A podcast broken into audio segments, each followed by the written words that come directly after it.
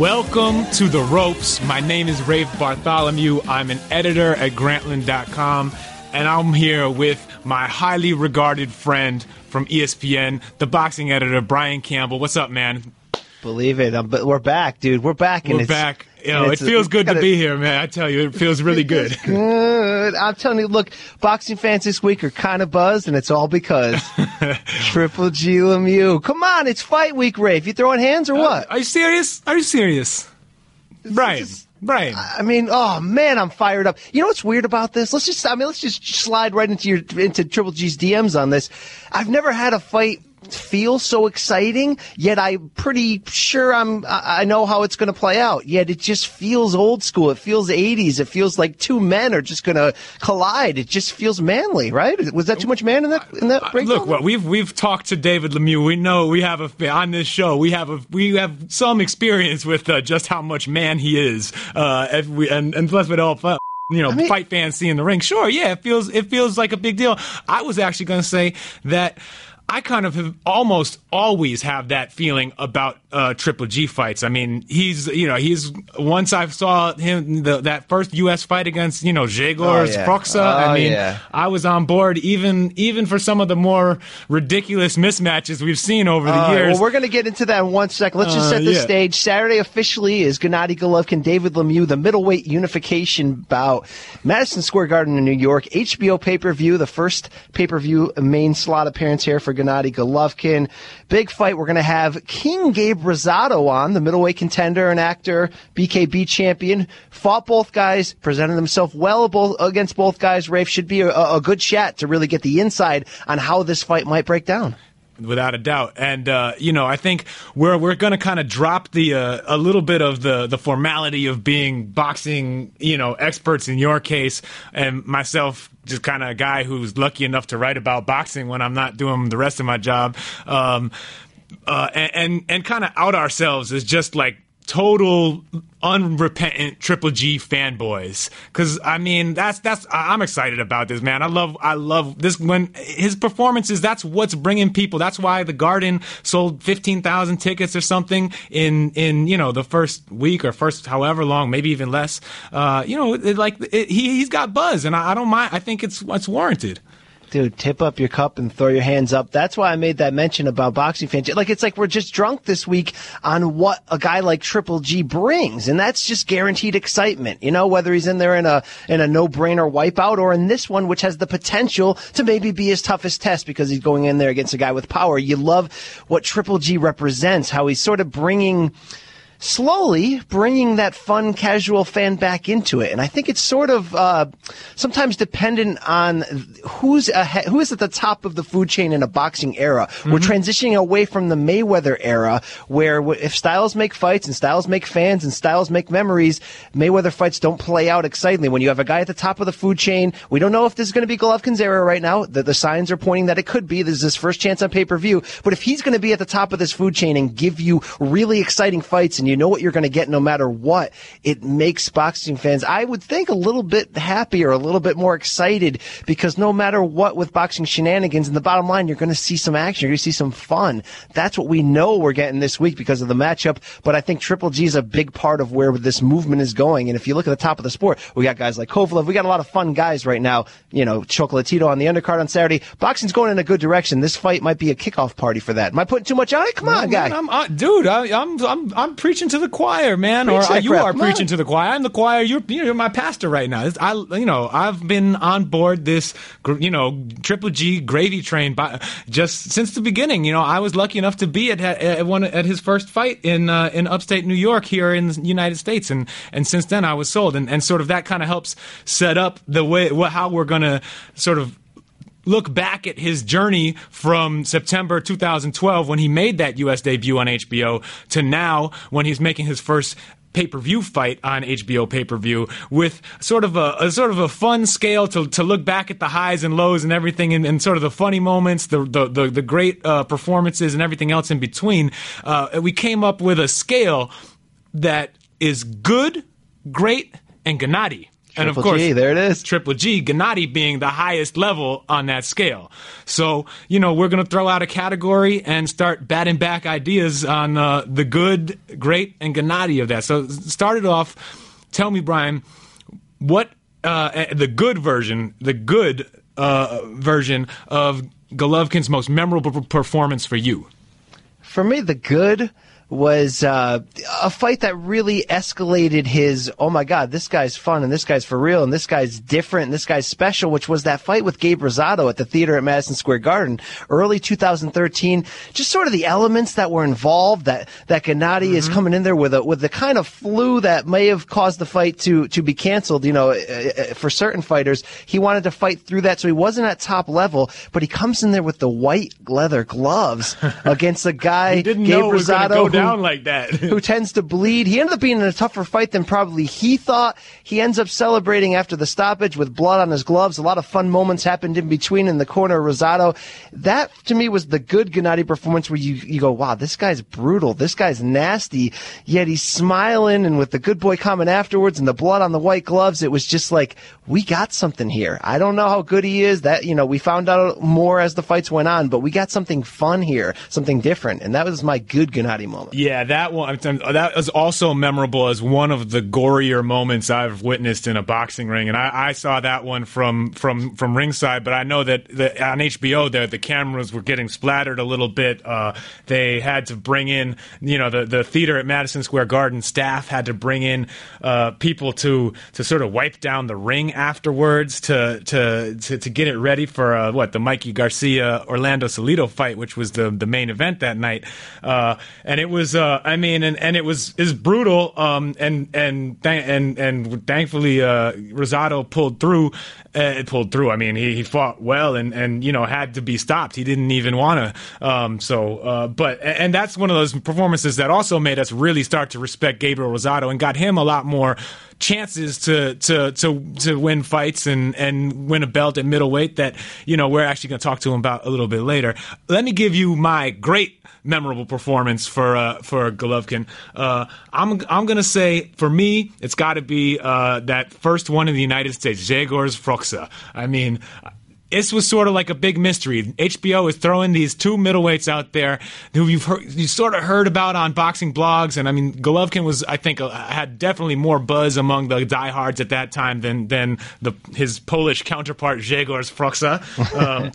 But it was at it was at the Turning Stone Casino, upstate New York. Small crowd, not really a lot of hype or buzz around it. It ended up being, I think, the worst performing TV fight on HBO's calendar that year.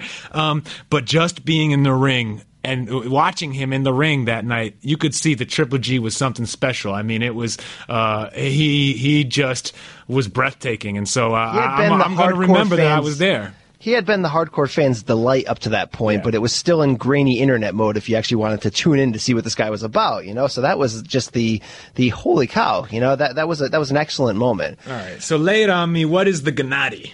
Look, so much to pick, and I think we're going to cross over into a couple categories here. My Gennady moment, and you may have had to have been there, but my Gennady moment was just everything associated with that Curtis Stevens fight at the theater at Madison Square Garden. And when you look back, Stevens wasn't a killer or some big opponent that he needed to get by for us to take him seriously, but going to Gennady fights had started to become such a party, such a following, as if he was like the Grateful Dead or something. And I think everybody involved, from the media to the announcers on TV at HBO, were so giddy to see what would happen when he stepped in there against a real puncher in Stevens. And man, Gennady not only put on a show, and that knockdown, which I'm sure we're going to talk about soon, was a big part of it, but just the buzz in the air after he finished off Curtis Stevens. And he was a little nasty in the way that he allowed the fight to stretch out and just punish Stevens. And then he had some real funny comments afterwards in the locker room, kind of almost his first attempt at talking trash.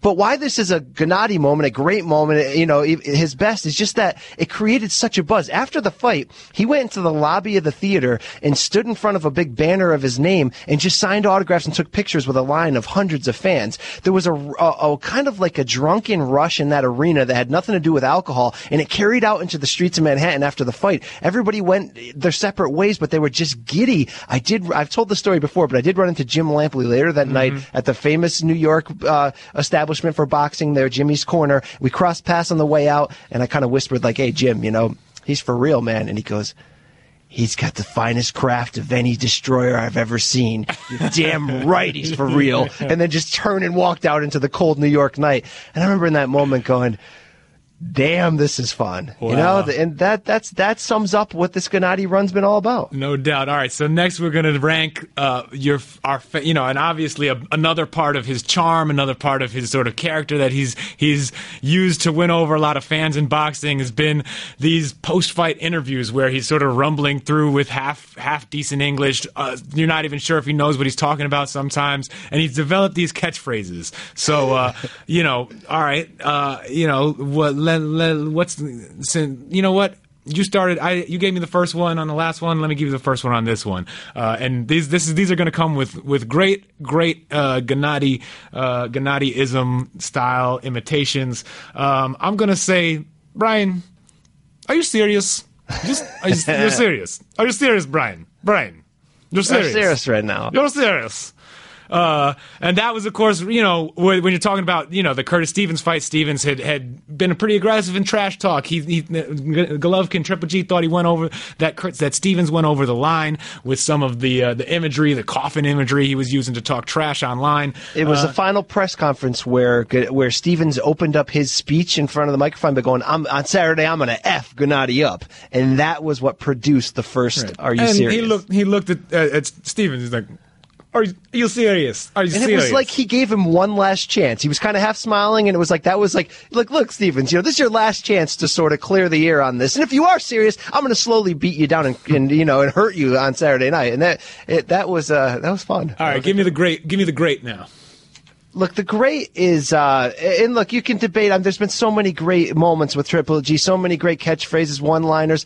The great for me is "Good Boy" after the Rosado fight, and the reason is because to me that was the last run where the stuff he was saying was really innocent. It was so endearing because he's almost this goofy Borat / Alfredy Newman combination of this like funny, nice foreign guy who doesn't really get it, who's trying hard, and he's talking about the gutty performance of Gabriel Rosado, not knowing really how to describe, and he says, "No, he's a good boy. Gabe is a good boy," and it's just like that was the. I respect Gabriel. I respect Gabriel. He's a good boy.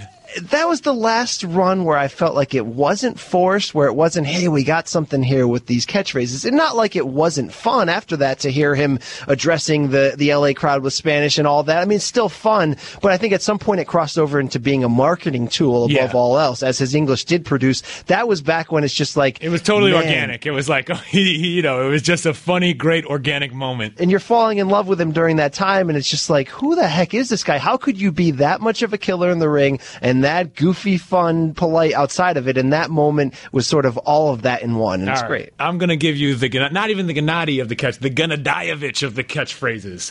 And for me, it's a way of life, man. I respect box. I respect box.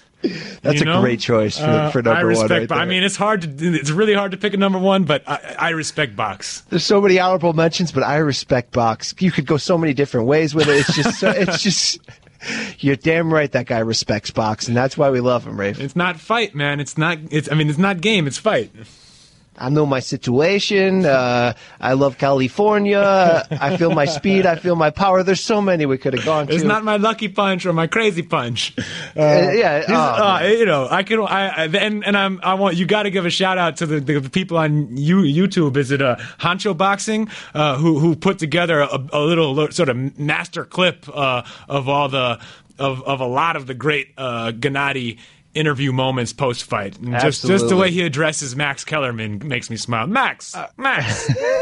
Running through, we'll go quickly on this one. Best knockout or knockdown. My good in this sense might actually be his nastiest knockout combination. It's just because it wasn't on HBO, it never really gets the love. It was that first Monte Carlo fight against Nobuhiro Ishida. Yeah. By the way, it had never been stopped at that point. I'd been a durable guy. Man, when Gennady stepped forward with that overhand right against the ropes, destroyed Ishida, who was dropped out, slid under the ropes. His head had to be caught by the timekeeper at the table. A sick, nasty knockout that never gets replayed because, again, HBO didn't broadcast that fight. That could be number one if it had given more love, but that's the good in this sense because that was just like damn, this guy's power is for real. Yeah, and there's just something fun about those independent pay-per-view Monte Carlo cards. You got like the Prince of Monte Carlo watching on the sidelines. There's someone like in like a little ballroom of 500 extremely rich gamblers and tuxedos all the way. Zolt Erday fights on the undercard. You're like, man, when is Triple G going to fight? The best lower third ever for the bio of Triple G, right? Well, yeah. Well, we're going to get into that later, I think. Don't spoil that. So, all right, let me give you my great knockdown. Well, let me think. You know what? Just because I already heard you talk about the Curtis Stevens knockdown, and I want to hear you tell me another one later. My great knockdown of his is going to be the Curtis Stevens one. That left hook. First of all, two-handed power, right? I mean, you see it. It's just natural. He's not. And we'll talk about this maybe later when we break down the fight against Lemieux, the matchup. The way Golovkin's power, man, he just moves his hands and it's there. I mean, it's just so natural. And he caught Stevens with that left hook and the face that Stevens made. I remember seeing it live. I was sitting next to Brian Armin Graham, who now runs the sports stuff over at the Guardian, and I got him. I was like, "Did you see his face?" He's like, "Well, no, I missed his face." And then, like, the fact that there's T-shirts of his face. 5 minutes later, 5 minutes later, 5 minutes, no, less than 2 minutes later, like Brian's Twitter feed blew up with gifs and pictures of and screen grabs of Curtis's face going, "Woo!" That was like the meme of the decade. By the way, we can talk for a half hour about the face, but do you remember technically how he set up that punch? How he faked the left hook, like so rapid fire. You know, he doesn't have great hand speed, but he's got really good hand speed for a destroyer. The way he faked that left hook on a pump fake and then came right over the top with it at that angle, man. Stevens had no defense for that. And then the face. I mean, that face was such a...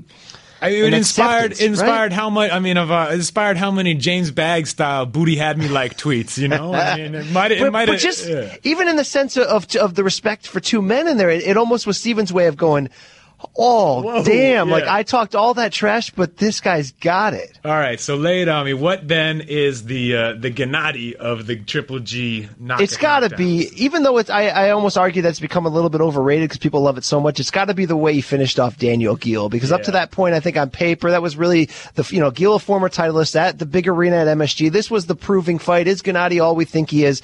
And just the fact that he gets caught with a really flush, clean right hand. And by the way, before Gill had gotten knocked out, I give him credit because he went for it in that last round and a half. Like he essentially was like, I'm not going to outbox this guy. I'm not a big puncher, but I might as well just go after him. Gill really started to throw hands and really landed that clean right hand. And then Gennady just eats it and follows through without breaking stride with that right of his own. And man, that was nasty. Knocked down Gill. Gill looked like he may have been able to continue, but in his own way sort of said, look, I'm not messing around with this guy anymore. Thanks, but no thanks. And poor Gill already been through a 4-minute first round and gotten tripped by the photographer. It was going to be a long night for your Aussie friend there, but that's the Gennady. That's my my Aussie friend. All right, I'm going to move us along to the next category, and that's going to be Triple G's toughest opponent so far, whoever acquitted themselves best. And I'll start us off here. The good of this one, huh? I don't know. Are you going on paper or how they actually performed? I mean, I'm thinking how they actually performed. Who I think, gave... Because on paper, you're probably looking at, Murray. I'm not talking about his resume. I'm talking about in the ring. Macklin. Macklin is not making my list. I'm going to start with... I'm going to start with Gabe Rosado. I mean, he came in and put a valiant effort, probably put the most bruising on Golovkin's face that we've ever seen, caught him with clean shots, and really fought valiantly through all those cuts and people really gain a lot of respect for him. So I'm gonna start us off with the good and Gabe Rosado. Look, I think you can almost argue that Gabe Rosado had the best. We're gonna talk to Gabe about this, but had some of the best success against Gennady. Maybe it was the Gennady flu. Maybe it was just that Gabe, had the chin and the confidence and was able to stand in there. So you kind of blow up the good, great Gennady format because I think Gabe should be maybe a little bit higher. Look, you can argue that maybe I know Curtis Stevens got blown out, but he found a way to take that fight into late by hiding behind his guard there. and sort of only coming out to land shots, to throw big punches. He landed a few. It's tough to really put anyone in this category because there's very few fighters that were able to extend the fight long against Gennady. So I can mention Stevens in passing, but a lot of people are going to laugh at that. So to me, it's really Gabe and the only other answer. So I'm going to cover Great and Gennady in the same answer here and say Martin Murray, because not only did he take him the distance, took him the longest he's been, took him 11 and a half rounds, almost took him the distance, but he was not he never stopped trying to win that fight, and that may prove to be the kind of fight that takes some fights or some years off of Murray's career at the end. But Murray, even down a few times, banged up badly, was still throwing and landing combinations late, doing his best to try to win. I really felt like stamina-wise and giving Gennady tough looks-wise probably gave the toughest performance. And if you talk about some of Triple G's underrated knockdowns, the knockdown, I think it was in the 10th round, that overhand right before the bell was one. I mean, just sent the way it really, the thing that sticks out to me is the way that Murray went flying backwards, and Murray's such a big, sturdy middleweight and clearly had shown a heck of a chin and durability and just stamina in that fight. And what, that was sort of like, Golovkin finally chopped him down, and obviously he got back up from that and managed to go a little longer before the ref stepped in and stopped that fight. That was a brutal finish, man. But he took some pounding lead. Yeah, I mean, it's hard. You can't. There's no other argument unless you're going to go way back in time and try and rock the Khasim Umar route or some of the if you want to get real boxing hipster with it. Look, you could go back and decipher those fights and put on your 3D glasses, and turn the lights down or whatever. It's not that I don't act like those fights didn't happen. And by the way, Khasim Umar did give him a tough test at that point in his career. But look, there's two eras of Gennady's career. There's before he came to America and after. And I think that's sort of how you have to gauge it at this point, because he's just not a very worldly person. You don't think that everything that happens outside of America matters. Look, the Osamomu Odoma fight never happened. All right, if it wasn't on HBO, it never happened. Right. All right. Hey, moving on. I like what you sort of had here on paper, the best anti-Triple G fanboy theories. Just give me a couple that you hear that sort of gets you. All right, so what I mean with this one is the red flags, the guys that want to say, oh, slow down. This guy could still be all hype. This is all hype. I mean, I think that most people would agree. I think that it's not crazy to say that we still want to see more out of Triple G. We want to see what happens when he gets tested. We want to see him fight really elite fighters like Andre Ward, or Canelo, Konodo. I think I patented that phrase. Canelo, Kodo, the winner of that fight. That's what we want to see, and to learn even more about how great we think he might be. But, so yeah, I think the most basic, Triple G anti-fanboy red flag is just, opposition.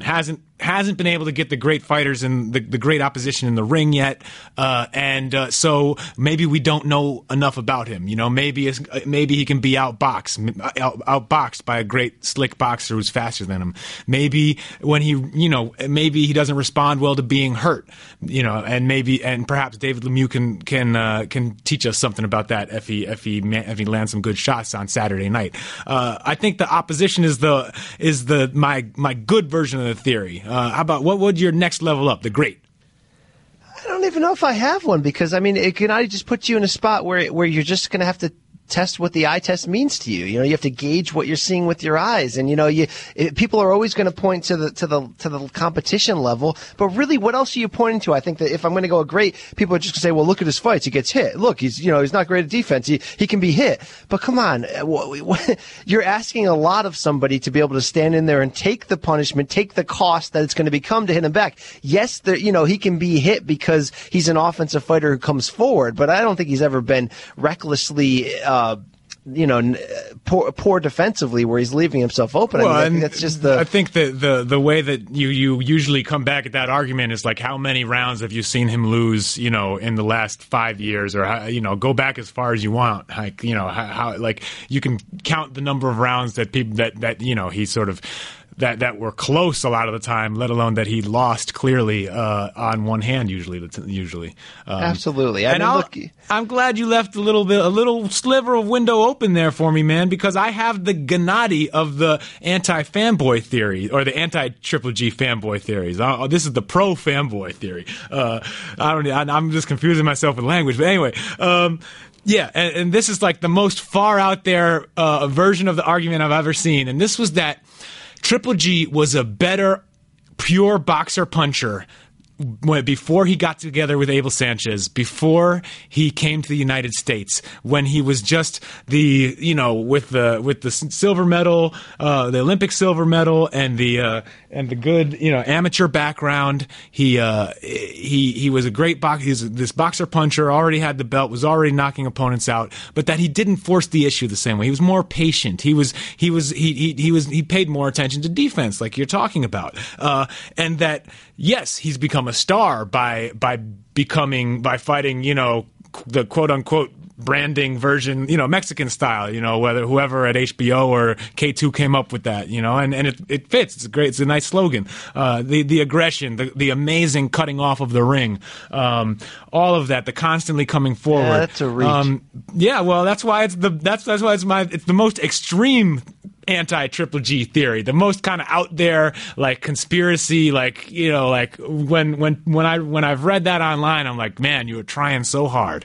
All right. I think you need to take out your slide rule if you're going to try to make that analogy work and totally dissect slide it. Rule, man. I have it all mapped out. I want it. So this week, HBO brought back Face Off, man. I mean, thank God, and I'm looking forward to Miguel Cotto returning to Face Off. I'm so happy this thing's back because it's the best thing that ever happened on boxing TV. It's like the best feature or boxing show ever, and in like pizza, even when it's bad, it's good. Even when there's a bad episode with Manny, just smiling, it's still good. I hate when they skip fights and go away from this. I like when they bring in the trainers. I like everything about it. I like the new chairs, man.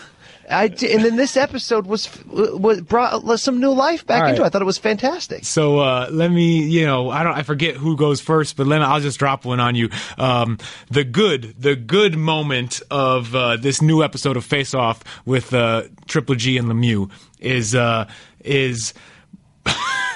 Well, I'm going to say when Golovkin he has an interesting way of talking about how Curtis Stevens talks trash, and he says, Curtis, he has best mouth, which, just leave it out with no context, and it even has subtitles, so you can screen grab it if you want. He has the best mouth. And it's just one of those funny little boxing, put it on the internet and make off-color jokes about it. You saw the meme with him making the face? Come on. Yeah.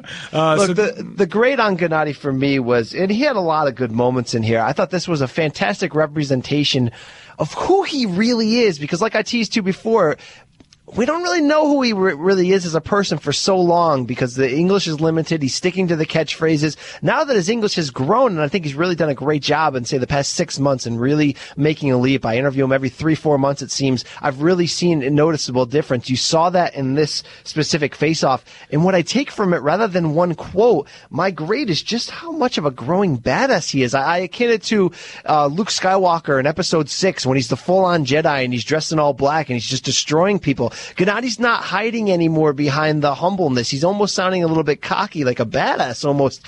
And it's refreshing. It's refreshing for him to know that, look, I'm so much stronger and technically more sound than you, so I'm just going to sit here and kind of strut my feathers and laugh. And it's sort of the way he addressed the comments, the way he sort of gave Lemieux looks. It was sort of like, this guy's coming out in a way that where he knows how good he is. He's not going to hide behind humility anymore. Still going to be a great guy, but he's still also going to show that, look, I'm going to blow you away, dude. Bro, that's the bottom line. You're dropping the extreme Star Wars references on me, making me feel like a Padawan learner, dude. Disney sponsored. Come on. Hey, if they want to support us, please, we'll support them. I think I can one up that one more, at least in my heart, in my mind, and give you the Gennady moment from the face face-off. And for me, it wasn't really a moment. It was sort of just a trend, and it's fun in any sort of face-off. You're reading the body language. Watching Lemieux and Golovkin sort of look back at each other when they made eye contact, who was staring ahead more, whose glance sort of wandered more. And actually, I mean, and I don't really, like, when it comes to what happens in the ring, I don't think that, like, I'm not like, you know what? I'm not going back to like that British show and being like, Carl Froch beat Groves in the second fight when he did that crazy handshake. The handshake. Yes. You know, I'm not like this Kremlinologist that's going to turn this into crazy theories, but I was impressed.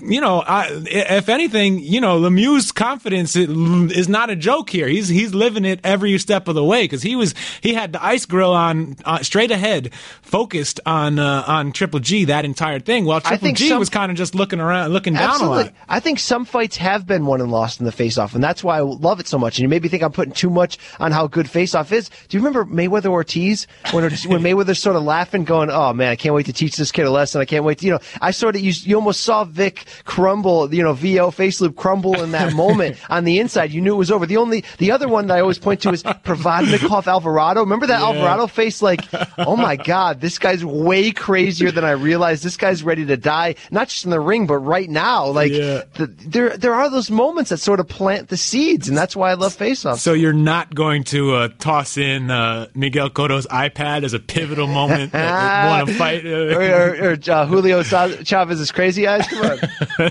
They're great moments, but they might not have swung fights. All right, this is our last category of the good, great, and the Gennady's, and it is the wild card category. Any little tidbit of Triple G lore that you love that doesn't really fit into any traditional category. You want to start it off? You want me to do it? What do you think? Look, there's one answer to this, all right? We can just skip the three and go to the one answer. It's the lower third of the Monte Carlo fights. Right. Let's get to it, okay? Favorite food? Meat. Look, Rafe, it's what's for dinner. That encapsulates everything I love. Beef is what's for dinner. Beef is what's for dinner, man. This is not just beef. This is meat. Favorite food? Meat. Well, you know, dead or alive, meat. Whatever you got for me. Right? Look, that should be the Gennady of this. I will put a good or a great underneath it, and that is the Triple G, like, majestic robe, that blue embroidered robe that, you know, I mean, I've not done the research, but like you see it and you assume that it's like this, you know, came off the back of some great Kazakh conqueror, handed down. Yeah, well, you know, I mean, Kazakh conquerors and Ric Flair may have more in common than we think. But you know, man, that robe, it's just like the nicest rug you've ever seen with sleeves cut into it, and he just struts in. He does like the extra lap around the ring now, which sometimes turns me off. I'm kind of like, quit hot dogging it, man. Get in the ring. But, you know, hey, I love that robe. Well, speaking of nice threads here, why don't we talk to somebody who does know how to dress a little bit, somebody who knows a little thing or two about Golovkin Lemieux. Not afraid to rock the fedora. Absolutely. We're not afraid to wear the all white in Vegas with the chains. That's our guy right there. Let's talk to Gabe Rosado.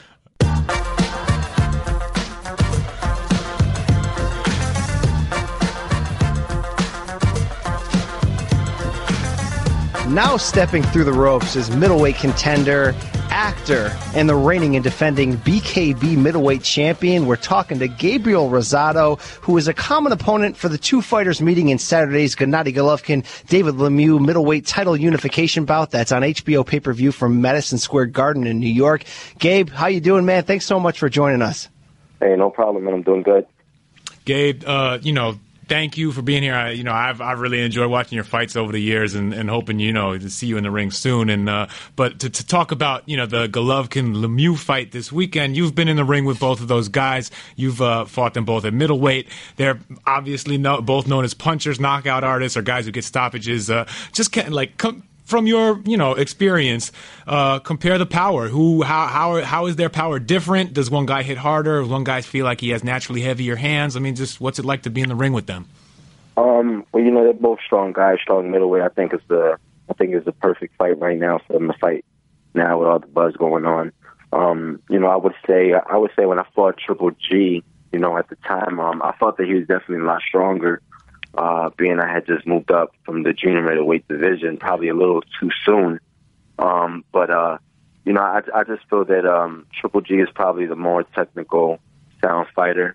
You know, I think Lemieux is really strong, but I think, you know, I think the fight's going to favor Triple G as far as with his jab and more. He has more of a boxing. He has more tricks. You know, I think Lemieux is just, he's just straightforward and he's throwing everything with the same speed. And, you know, every punch is with mean intention. I think Triple G knows how to set his shots up a little better. No doubt. Like what are the tricks you remember sort of seeing in the ring that Golovkin would do, and or that you seen in fights since yet? I hardly seen anything in those fights. But sure, the Triple G fight, I was bleeding. You know what I mean? I think I got cut. Like I had 3 cuts over the same eye within the second round. So I was pretty much like a bloody mess in that fight. It was just real hard to see in that fight. You know. And then with the Lemieux fight, unfortunately, I had a broken orbital bone in the third round. Yeah. So it was like, you know, it was tough, man. But even with those that you know, with those injuries, I still feel that Triple G is just a lot more technical than Lemieux was. I felt I could have took advantage more of Lemieux. But it was just difficult due to the injury. Yeah. But because I think Lemieux just kept throwing every shot with the same speed and the same intentions. I mean, everything was coming hard, and it's kind of a little easier to pick a guy when a guy's throwing the same thing at the same speed, you know. I just felt like I just didn't have the chance to take advantage of that. I think you know, Triple G, I think he's more of a patient fighter. He knows how to set guys up. Gabe, when you look back at your fight with Triple G, I think it's fair to say in certain stretches you had as much or more success against him than really, you know, any other fighter he's faced. You got off a lot of clean shots in succession, combinations. What do you think you were able to do that other fighters haven't been able to do to sort of have those moments against him? Yeah. You know, Triple G got a little banged up in that fight as well. You know, I think the thing in that fight was, you know, I think a lot of guys are just scared and intimidated at Triple G. I think, you know, they go into the fight and they're like, they believe in his power, and I think they fight him a little too tense. In a Triple G fight, I was just, you know, relaxed. I wasn't scared of him. You know, I was just willing to exchange. It just was a situation where, unfortunately, I ended up getting really bad cuts over the eye, which I think, you know, gave him an advantage, obviously. Mm-hmm. But, you know, he's definitely... I think it was a fight where it was too premature in my career, but, you know, I think you have to go into a fight with Triple G. You just can't be scared of him. You know, you just got to bring it to him because, you know, he's human just like you, and he's going to hurt as well. You hit him with a good shot, he's going to feel it. So I think if Lemieux wants to be successful, he has to have that same, you know, what got him there, the same attitude he has to have the day of the fight. You know, he can't switch up and all of a sudden try to box Triple G or back up and try to set him up. I think he just has to fight. You know, he has to be relentless in that fight. Yeah, talking about the possibility, I guess, of Lemieux, you know, upsetting Triple G in this fight is do you think there's a chance that once Triple G is in there and he feels sort of what Lemieux is throwing back at him, and maybe he gets caught with a good punch, that Triple G sort of reacts differently than we've seen in the past? I mean, could Lemieux put him on the back foot a little bit and sort of make us show us something different? Honestly, I think this is the type of fight where you're probably going to see Triple G's best performance. Yeah, because you got to understand Triple G is going against guys that, you know, are not at his level. You know what I'm saying? So, you know, I think you can see that in the fight, his last fight. Well, yeah. Who was it? Will Monroe. Yeah, Monroe. You know, he pretty much could have took Malone out of that fight sooner, you know, but I think he kind of just went to give the fans a show, and he just kind of played with him a little bit. You know, I think going into a fight with Lemieux, he knows as a guy that's a puncher, he knows he can't play around with this guy. I think if he could, he would take him out in the first round. So I don't think he's going to go into this fight playing any games. I think they both don't have such a great defense, but I think Triple G's defense is a bit better than Lemieux, so I think he's capable of getting away from some shots. So I think you're going to see the best of Triple G in this fight. Gabe, we had Willie Monroe on this podcast.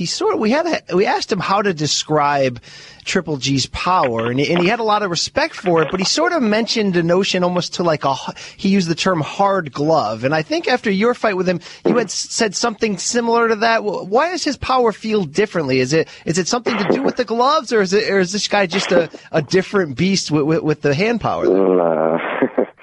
I mean, you know, we got to remember in boxing is politics. You got to watch what you say, you know. So I said what I said about his gloves before, but, you know, it's just something that I don't talk about anymore. I don't think he's a cheater. You know. I don't think it's nothing like Margarito type where he's putting, you know, blocks in his gloves. You know, I don't think it's right to that point. You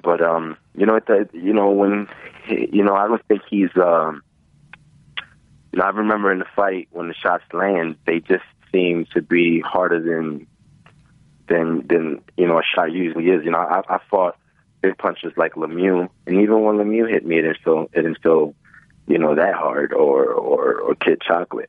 Right. So, you know, it is what it is, you know. For sure. Gabe, you know, you mentioned the cuts a few times, and I think all of boxing fans who've been following your career, you know, over the past few years have seen sort of time after time you've had, you know, cuts over the eye and then the orbital bone. It's sort of like there's always a break like that yeah. You know, it's made your fights exciting and great for fans in a lot of ways, and especially the way you fought through those injuries. Yeah. But I guess how have you dealt, you know, how do you feel, you know, have you felt like, damn, if it just wasn't for, like, you know, these a bad break here and there with a cut, yeah. And like, you know, you know, what's it like going through that? You know, it's tough, you know, honestly, you know, I can admit and say that in the Triple G fight, it was premature. It was a fight that, you know, I probably should have stood at 54 and I had the number one ranking for the world title against Bumbridge, which is a fight that I know I would have won. I think people would agree. Yeah, and it was just like, you know, the Triple G fight came, and it was just me having that attitude where, you know, I just want to do my own thing, and you know, I fought Triple G, so I admit that it was probably a bad move, you know, a fight that I took too soon, you know. But as far as the Lemieux fight, I honestly feel there was a fight I could have won if it wasn't for the injury. You know, it was probably the worst injury I ever suffered because, you know, I ended up getting a tore. Mm-hmm. It wasn't just a broken orbital bone. It was a tore pupil as well. Yeah. So it kind of took my vision. Like, I was blind the whole fight. And it was just difficult, man. I really wanted to throw some shots in between his hard punches, but I just couldn't do it because whenever he tapped the eye, it felt like my eyeball was going to pop out. Oh my God. So, I mean, it was a really bad pain, man. So, but, you know, it is what it is, man. And I think I took some time to heal. You know, I've rested, you know, and I let the eye heal up, you know, and everything's good now. And I think I just got to just kind of have a whole new attitude. Just got to focus and make sure I get everything back in order again. For sure, Gabe, and I like just hearing you talk about that. You know, to a non-fighter, I mean, it's almost impossible to imagine what that must feel like. You know, with that kind of pain, and then sort of the way that you and other fighters in the past have, you know, literally fought through that. Not just like, oh, damn, this hurts, but like now you're still in the middle of a fight and you're against like big punchers. I mean, where do you know? I mean, I guess. Is it just natural, or like how do you get through it and keep, you know, keep going? No, it's just I think it's you either got it or you don't. I mean, I think, you know, you can see it like in the Matisse fight, mm-hmm. where he got hit. As soon as he went down, I knew something was wrong. I told everybody, I said, yo, he either broke his orbital bone or he's blind right now. So trust me, I know, because I could tell when he took the knee, he grabbed his eye, and, you know, he was blinking a lot. Mm-hmm. You know, so it takes a lot to get up from there. Like, I'm not mad at him. Like, I'm not going to call him a quitter because he didn't get up. I just know what he was going through. Right. You know what I'm saying? But I think my injury was a lot more intense than his. But I understand, you know, because when I suffered the injury, I remember I didn't go when Lemieux hit me with the shot. I didn't go down because I was stunned. You took a knee. I took a knee. Yeah. Because when he hit me, I felt something pop right there on the spot, and I took the knee like, oh. I don't know if I could curse, my bad. No, it's okay. You got it. No problem. All right, cool. So I remember taking a knee, and I'm trying to get my vision back because I'm blind, and I'm, like, waiting for the 8 count. And when I get up, I'm still blind. I'm like, and it just happened. You know, I was just pretty much blind the whole fight, man. But, you know, it's just something you got to have in you. You know, Gotti had it. Corrales had it. You know, it's just you either got it or you don't.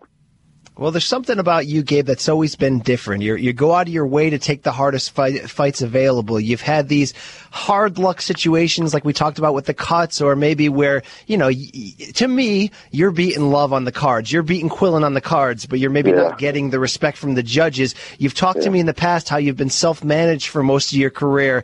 You're a Philadelphia fighter. Why are you just different? You know, you're just cut from a different cloth there. Yeah, man, you know, I really don't know. I'm just being myself, you know.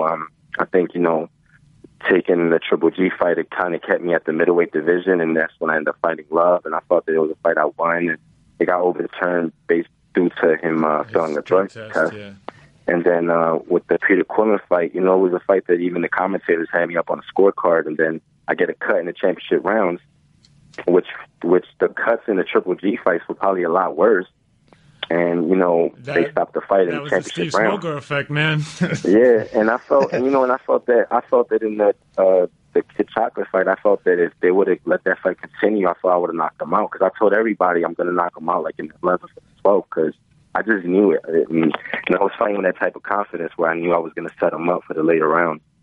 So I was begging the ref to let the fight continue, and, you know, they didn't. Because I didn't feel it was a fight I would win on the scorecards, even though I felt I was up. I knew that I would have to knock him out going into the 11th or the 12th. But, you know, it is what it is. You know, I'm just being myself. And, you know, I just had a signed contract on HBO with James Kirkland. And then I get a call yesterday that he pulled out. So, you know, that sucks. But how hard was that to take? Because that looked for the fans like this was going to be a really fun bout, a return for you on HBO. Yeah. I mean, is this just sort of another thing that you have to deal with? You got to dig in and know that bigger things are ahead of you down the road? Yeah, you know, I just got to stay positive. You know, I was just excited that, you know, HBO was, you know, welcoming me back, wanting me back. You know, Peter Nelson, from president of HBO Sports, you know, he called me and, you know, so let me know that, you know, they were going to make this fight happen. And I was excited about it. And, you know, I get the contract. I signed the contract. And I get the call that Kirkland signed the contract. So I'm like, it was a done deal. And the fight was scheduled to be in Los Angeles. So I have a really big fan base in Los Angeles as well. So I'm thinking the fight's going to happen. And I get a call. He pulls out. So it's kind of like discouraging. But, you know, I got to stay positive because I'm actually meeting with Golden Boy tomorrow. And then we'll just discuss on what we're going to do. And, you know, I'm just looking forward and just getting the win, putting myself in position of possibly fighting, you know, who knows? You know, I'm signed with Golden Boy. So, you know, I could easily see me coming off a win and Canelo coming off a win against Cotto and a possible fight with me and Canelo in the future. So, you know, I'm definitely focused on what I need to do. And a Canelo fight is almost one that, you know, do you feel like you almost could have had that if you would have followed a slightly different path, like in 2012, 2013, you stay at 54, you know, it's almost like unfinished business in some ways, so at least for you, maybe not, you know, that's how he feels. Yeah, absolutely. I think if I would have stood at 54, you know, things probably would have been different, but, you know, at the same time, you just never know. Yeah. I think the type of reputation I got is I'm the guy that's fighting whoever, and I'm fighting the best middleweights, and, you know, some fights are controversial and some fights are not. So I just think, you know, I've kind of, you know, got a reputation right now, and I got respect from the fans, so it keeps me relevant, you know, and then doing something different with BKB, you know, I think it just kind of puts me like, you know, I'm just doing my own thing right now, so I think the fans respect that. Yeah, tell us about that experience, because that gave you a little bit of life. You know, you had a run of those hard luck defeats in boxing. You go to BKB, you sort of, I don't want to say shock, because the Vera fight, we thought you could win that, but I think it was a little bit like, wow, when you knocked Vera out, when you put those punches together in that pit and took care of him. You had the draw with Curtis Stevens, which at times was a really fun fight. How much have you enjoyed what this has been able to do for your career in BKB? Oh, yeah, you know, BKB is definitely like a breath of fresh air. You know, I think it's definitely going to be a lot bigger now. AT&T just bought DirecTV, so that's why there hasn't been a fight yet, because, you know, they have to get, you know, their things in order. But I think what they tell me is probably early next year they're going to have a show. So, you know, I'm excited to defend my title for BKB. I think it's something, I think the fans were kind of skeptical about it. And then once they saw the Vera fight, they were excited about it. And, I think when I went into the Curtis Stevens fight, it was right off the Lemieux fight. And I think it was just me being stubborn and probably not letting myself rest.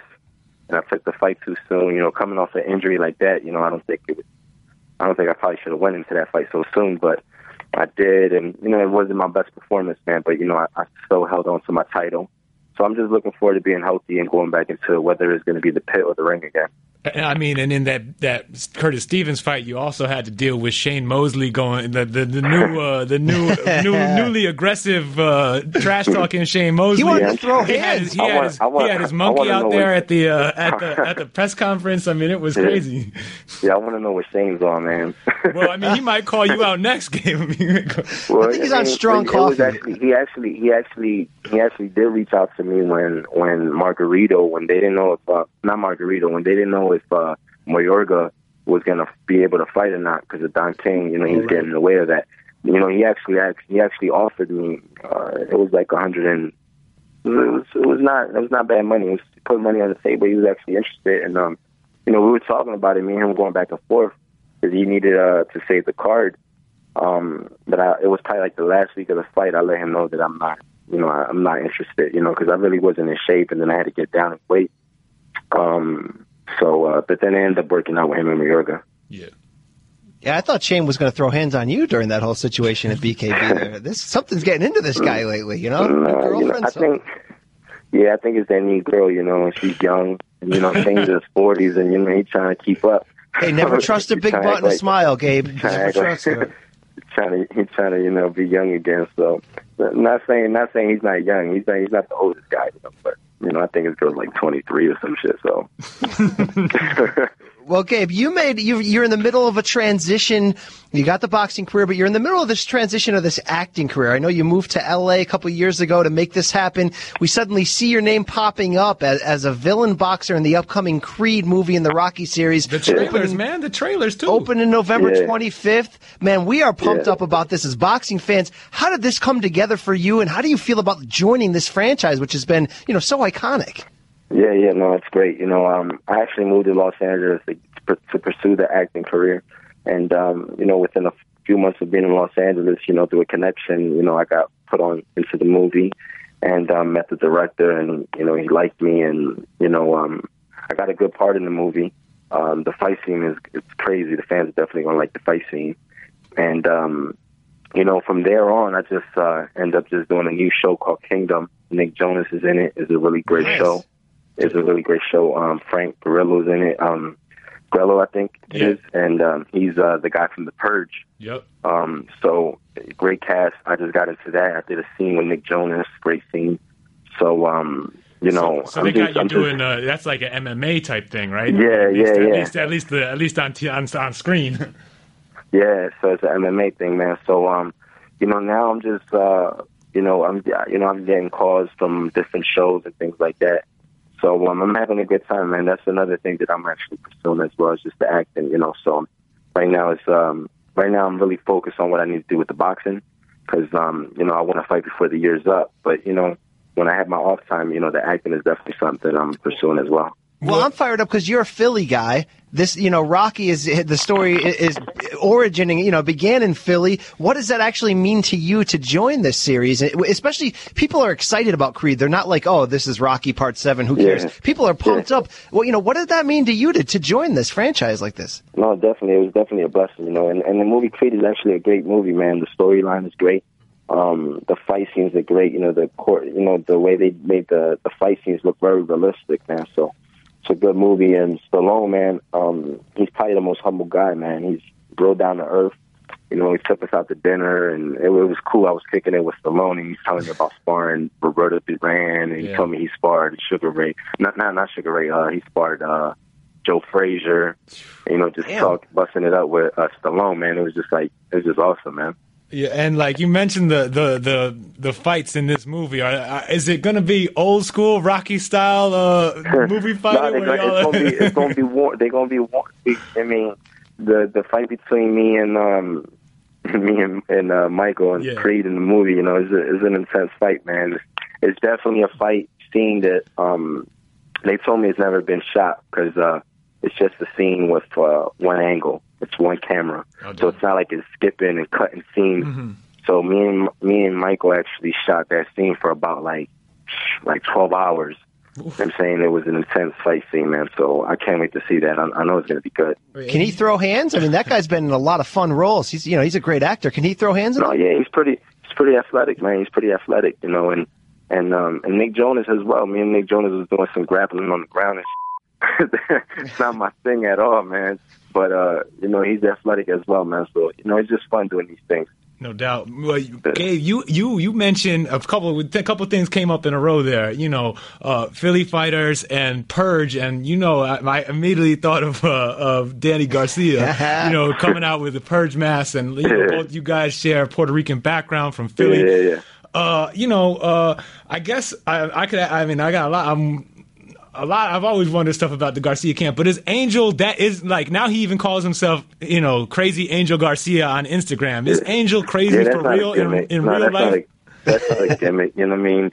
He's really like that, man. But you know, Angel, you gotta know Angel to understand him. You know, he's actually a fun dude, man. You know, every time we go out, he's always joking, he's always laughing. He's like the life of the party. He really has more energy than everybody. You know what I'm saying? So, you know, when we go out and have a good time, you know, Angel's the one turning up the most, man. So he's a good guy. Well, Gabe, we appreciate you giving us the time. Great insight on this Saturday's fight, Golovkin Lemieux. You've had some good history with both guys. You turned up well in that. We're looking forward to seeing you back in the ring, even though the Kirkland fight fell apart. Looking forward to see you November 25th when Creed hits theaters. Good luck to you, Gabe. Thanks so much for joining us, man. Thanks, guys. Appreciate it. Have a good one. For sure, man. Thank you. All right, man.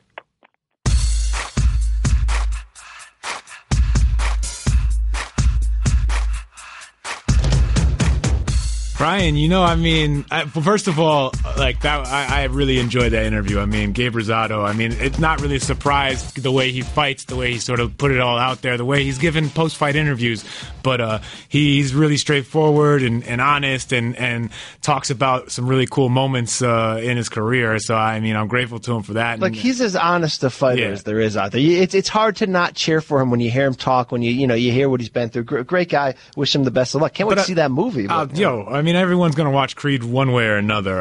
But I was thinking, and almost mustered up the, maybe I would just say we didn't have time to ask it.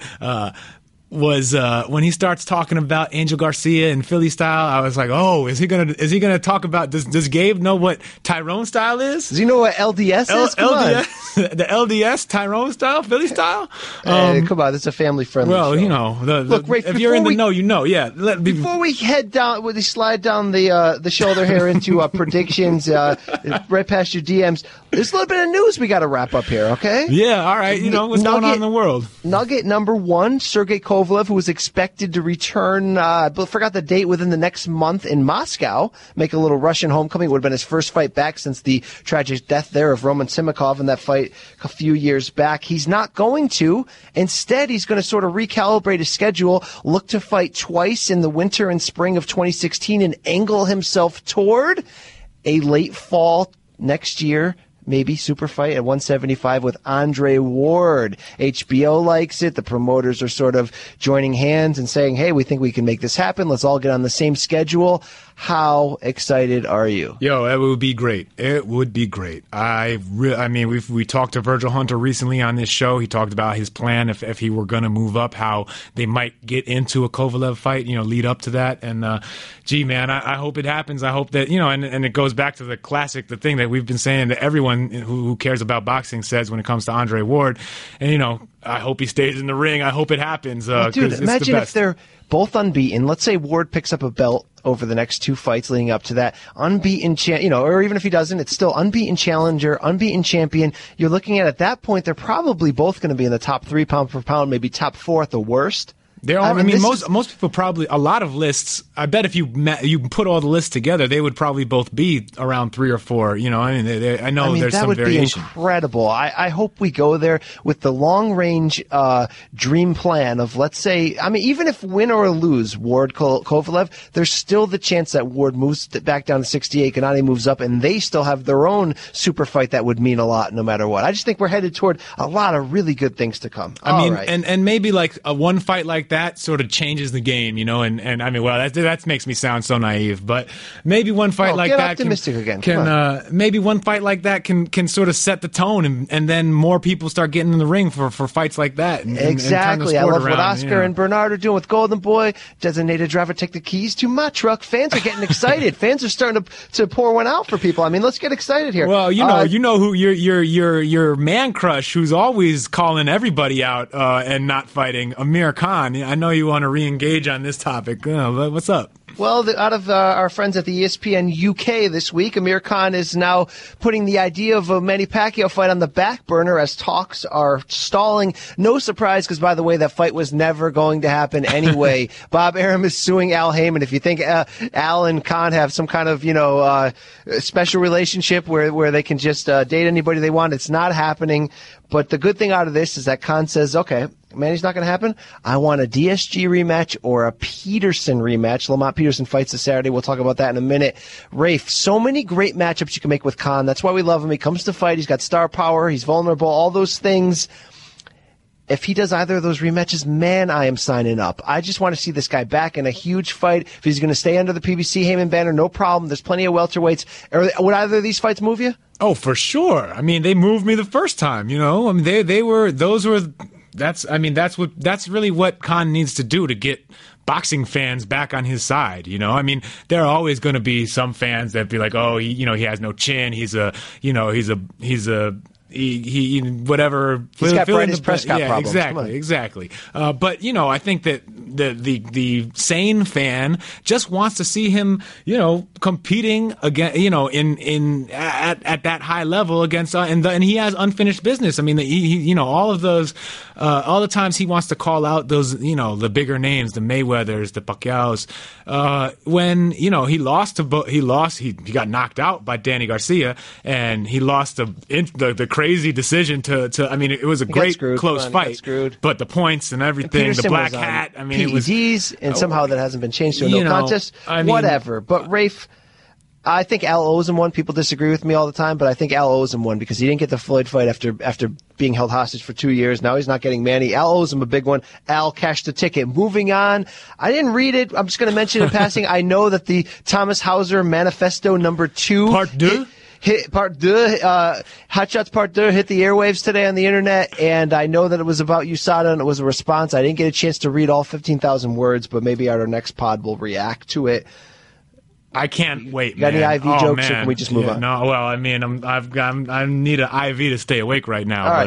But, Matthew Macklin's moving down to 154, chasing elusive's title. Nobody cares. The only thing more boring than IVs. Look, guys at 33 moving down in weight never works out, so we'll move on from there. The last thing we want to hit is that two things are happening at the same time here. I want to get your take if they're related. PBC, as we mentioned in our last podcast, is sort of going in the wrong direction with their matchmaking the last month, and then the next month, as we see of the fights that have been announced. 2 more fights were announced today. I'm not even going to tell you. All right, I'll tell you. Kevin Bizier against Frederick Lawson is a PBC on NBC Sports main event. That doesn't move you?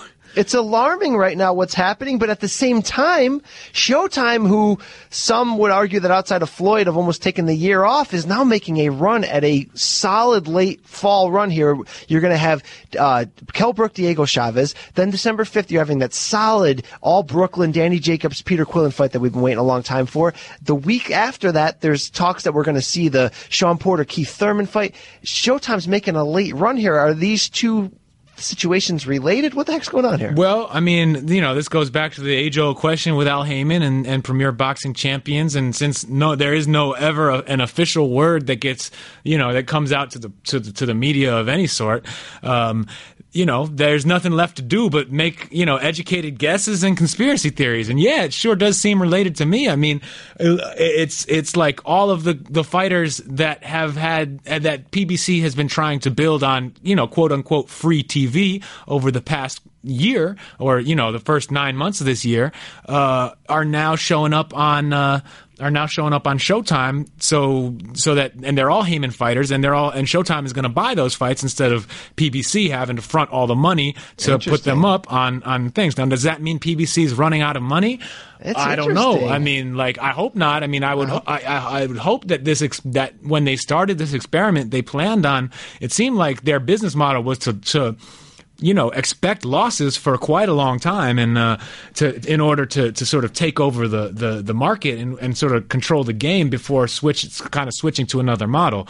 Well, see, Showtime took it on the chin in 2014, the year of Salko. We all remember that. It's unexplainable. No one's really explained why. This year, outside of Floyd, they've been out of action, is the best way to say it. Outside of a few fights, maybe the conspiracy theory that paying Floyd a guaranteed $32 or $35 million to fight Berto, they knew they had to save up money and sort of, you know, that's why they've been laying low. But I don't care. I love that they're back, because not only the competition with HBO is healthy for both networks, Showtime means something to me. It's been a fun network. I think pound for pound right now, their talent may be outperforming HBO's talent over the past 2 years. It's arguable, at least. I mean, they've got, you know, there's a solid group of guys there. I love when they're doing big fights. Let's not forget that sort of Showtime became known, at least, you know, the previous decade for putting on in the smaller weight classes some really good fights for the hardcores. I don't know what their image and identity will be moving forward, whether they're just going to be the showcasing network for the big PBC fights. I just hope that they stay in it, Rafe, because I love everything about it. You know, well, I like when there's healthy competition. We've had Steve Farhood on the show. We are Farheads with a Z. Exactly. And, you know, we want all the Steve we can get, and he tends to get a little bit more airtime on Showtime than and the PBC card. So, yeah, for no doubt, Farheads represent. That breaks down the news. Now we head into this week, which is a loaded fight week. Outside of the PBC and ESPN card on Wednesday, there was an earlier PBC card. But this weekend, we're going to start Friday on Spike TV, PBC. Interesting bout. Our guy, Andreas Fonfara, going against Nathan Cleverly, the former light heavyweight titleist, in a 175-pound bout. Cleverly hasn't looked good lately. Fonfara always kind of makes fun fights. He's one of the most underrated quotes because he does the broken English thing really well.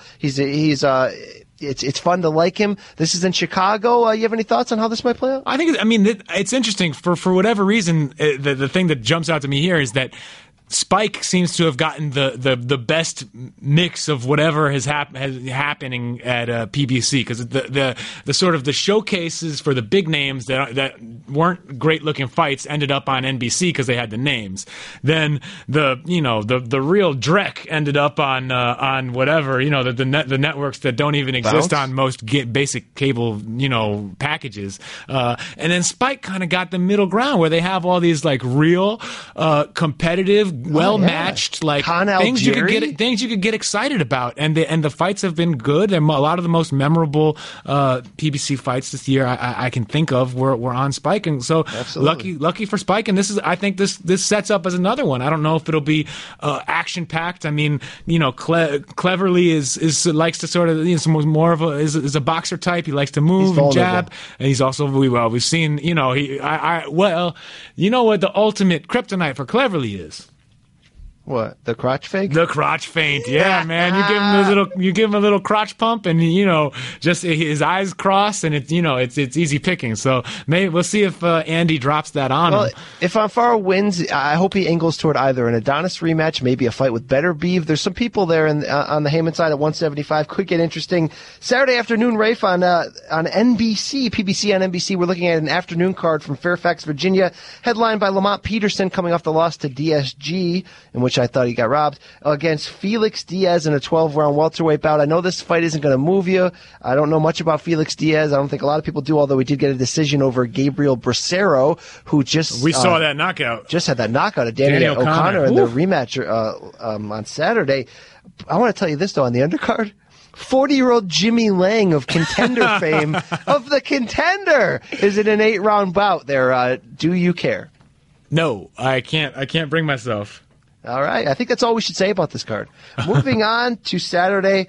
Rafe, we've talked about this fight in the past. It's Golovkin Lemieux, HBO pay-per-view from Madison Square Garden in New York, 9 p.m. Eastern. Great co-main. Well, I got the chills, baby. I got the chills. Gonzalez against Brian Valoria for the flyweight title. Golovkin Lemieux, what you haven't said already, what can you say about this fight? Oh, my God. Well, I mean, we were talking about Triple G the whole time, and I'm sure that David Lemieux is aware of how much hype Triple G has gotten coming into this fight, and I hope that he brings that sort of chip into his shoulder, that pride, that confidence that he's the guy with the power to change what it's been like to fight Triple G in the past, and we get a really exciting fight where both guys come forward and they let their hands go and they fight. You know, they've both trained to be the best versions of themselves, and the fans just get a great show. I hate to say big drama show,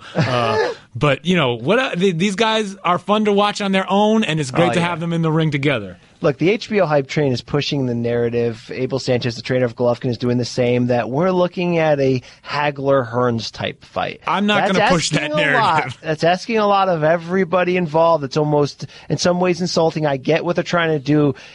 But even if this plays out in the more realistic Canelo-Kirkland type of way, it's still a bonus. It's still like I said in the beginning, a fight that you kind of know who you think's going to win already, but you still just want to see it. You still want to see Golovkin against a real puncher, even if it played out one-sided with the Lemieux just going for broke and Golovkin there trying to fight him off, which it may end up doing. It's going to be a fun show. It's just going to be everything you sort of want out of a big fight. With just a dope-ass undercard co-main event under it. I mean, putting Golovkin back on a card with Roman Chocolatito Gonzalez. 1 and 2 on the ESPN pound for pound, which is a special, that means something to have them both against. For the boxing fans to see, guys who are that elite on the same card back-to-back against the real opponent, Brian Viloria. I mean, a guy who, Viloria is fast, he can punch, he's experienced, he's been up and down. Comes to win. I think he does, and I think he,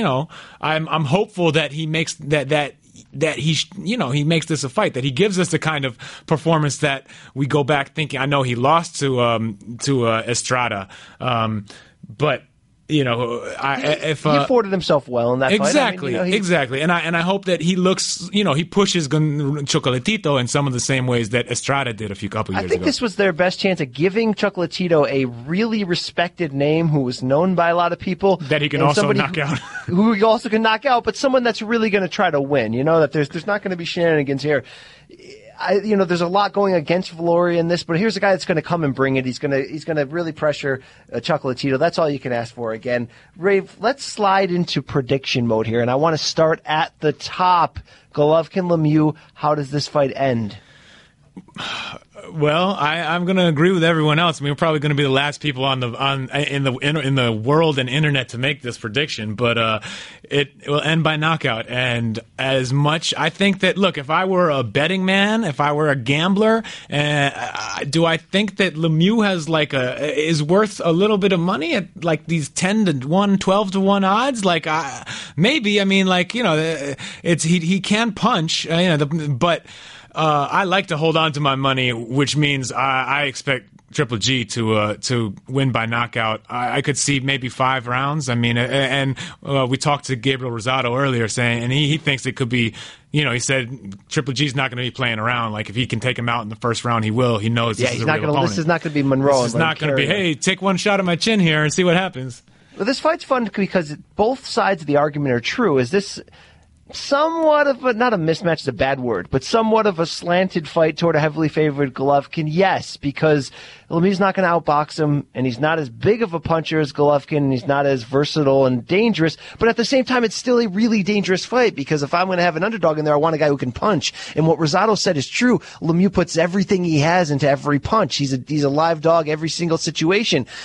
Yeah, go ahead. Well, and I think because of that, he's going to have a few moments where he really does test Gennady's chin. We're going to see Gennady really get hit by some hard square shots. I just tend to believe that Gennady's chin is all as advertised it to be, and I think the more Lemieux tries to win, the more it's going to, it's going to set up. The more fun it's going to get, yeah. The more fun it's going to get, and the closer he's going to get. So, what's your round on the night? I said five. I'm right with you on there. TKO 5 is my official prediction. I think we're going to see a couple of knockdowns, and then that's just going to be it. One interesting thing about Lemieux that I thought of, and thinking back to what we were talking about with Gabe Rosado, he, that he can land one punch that injures you, that changes the way his opponent has to approach the fight. You know, he might only say he's getting destroyed through 3 rounds, not looking, you know, looking like he's being outclassed and going out soon. Lands one punch that does something like, you know, like may cut Golovkin badly, or exactly. You know, or give him like some sort of a facial injury, which I don't wish upon either man, but.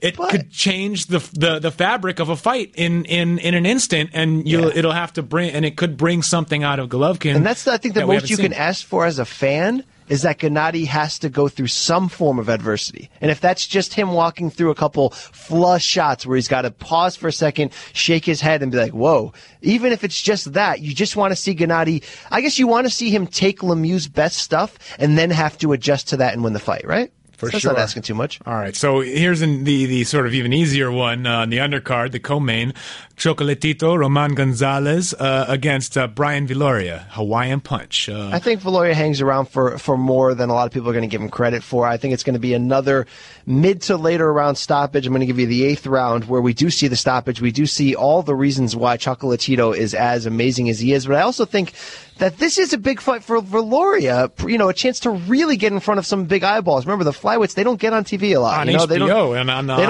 on a Golovkin undercard, for sure. So I think we're going to see everything that's left in the Viloria tank, and that's going to push that into about the 8th round, but he does get stopped because this guy is everything and then some. Chocolatito's for real. I'm sick of people, in response to him getting #1 pound for pound, coming up with reasons why he shouldn't be that high. Just get over it. The guy's for real. He's nasty. Yeah, I can't bring my, I'm always like, I want to do something counterintuitive, I want to do something clever, but I'm not crazy enough to pick against a guy that good against Chocolatito Gonzalez. Your JoJo Dan wounds are showing. Yeah, I haven't quite gotten over that one. I think it could actually go a little bit longer. Viloria, you know, I think he's going to fight well, have some moments, fight smart. Not, you know, and sort of get broken down. And I think maybe like a 10th round stoppage for Gonzalez. Interesting. Care to wager any predictions on any of the other PBC fights? You think it's going to be all the favorites all the way through? Well, what about Fonfara Cleverly? That's a tricky one. I don't think it's a little bit tricky. I think Cleverly's just not chinned. I mean, Fonfara's not a recklessly dangerous puncher, but he, you know, we saw he floored Stevenson. He can hurt you. So I think that Cleverly's going to get stopped in the second half. And the thing that I would say that the other red flag there is Clev has been, you know, at 175 up to cruiser and now back to 175, and that kind of like those shenanigans rarely mean a good thing for a fighter. So I will say Fonfara as well. I actually think, you know, I'm not rooting for this, but I could see sort of a flat performance from both guys, although Andy is fighting in Chicago in front of a rabid Polish crowd. By rabid Polish crowd, do you mean James Foley, our friend at Bad Left Hook there? Without a doubt, the most rabid fan of Polish fighters, whether or not he has a Polish heritage, we know. I think Fonfara, I hope it doesn't turn into a flat performance. I just have one of those, you know, hunches, and he wins by decision just because, you know, boxing is cruel to us. Well, look, we've been previewing this Golovkin-Lemieux fight in separate ways for a bunch of weeks now. It's finally happened. You and I are going to be on the ground at NYC. Fans can follow our experiences on Twitter, right, Rafe? At Rafe Boogs. At Rafe Boogs, at B Campbell ESPN, both on Twitter. Maybe we'll drop a Periscope on someone or two. If we get another picture with TV Johnny, you better tweet it this time. Absolutely. Well, all celebrities are going to get tweeted out, including Eric Raskin. So we're going to, you know, we'll be on the ground there. You'll see our coverage. It's going to be a good time. All right, that's going to be it, man. This is exciting. It's fun talking about Triple G. I can't wait to see him in the ring, and I can't wait to see a good fight with David Lemieux. Thank you, everybody. This has been another episode of The Ropes. Thank you, Gabe Rosado, for calling in and sharing so much about his career and his sort of expertise about Triple G and David Lemieux. Thank you, everybody here at the Grantland Network, Joe Alvarez, Joe Fuentes, David Jacoby, everybody for putting it together. Thank everybody who listens to this.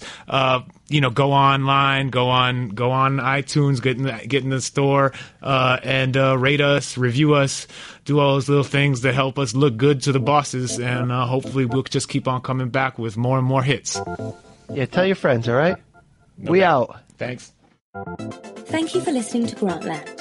To hear more Grantland shows in your earballs, subscribe to Grantland Sports and Grantland Pop Culture on iTunes.